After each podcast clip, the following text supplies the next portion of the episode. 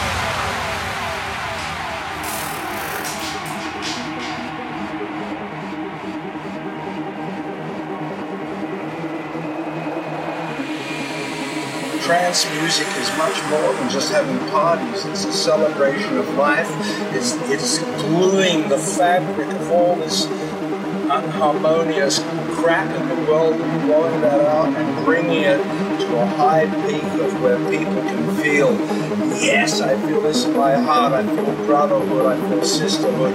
These are the people I can identify with and I want to be friends with them for the rest of my life. life, life, life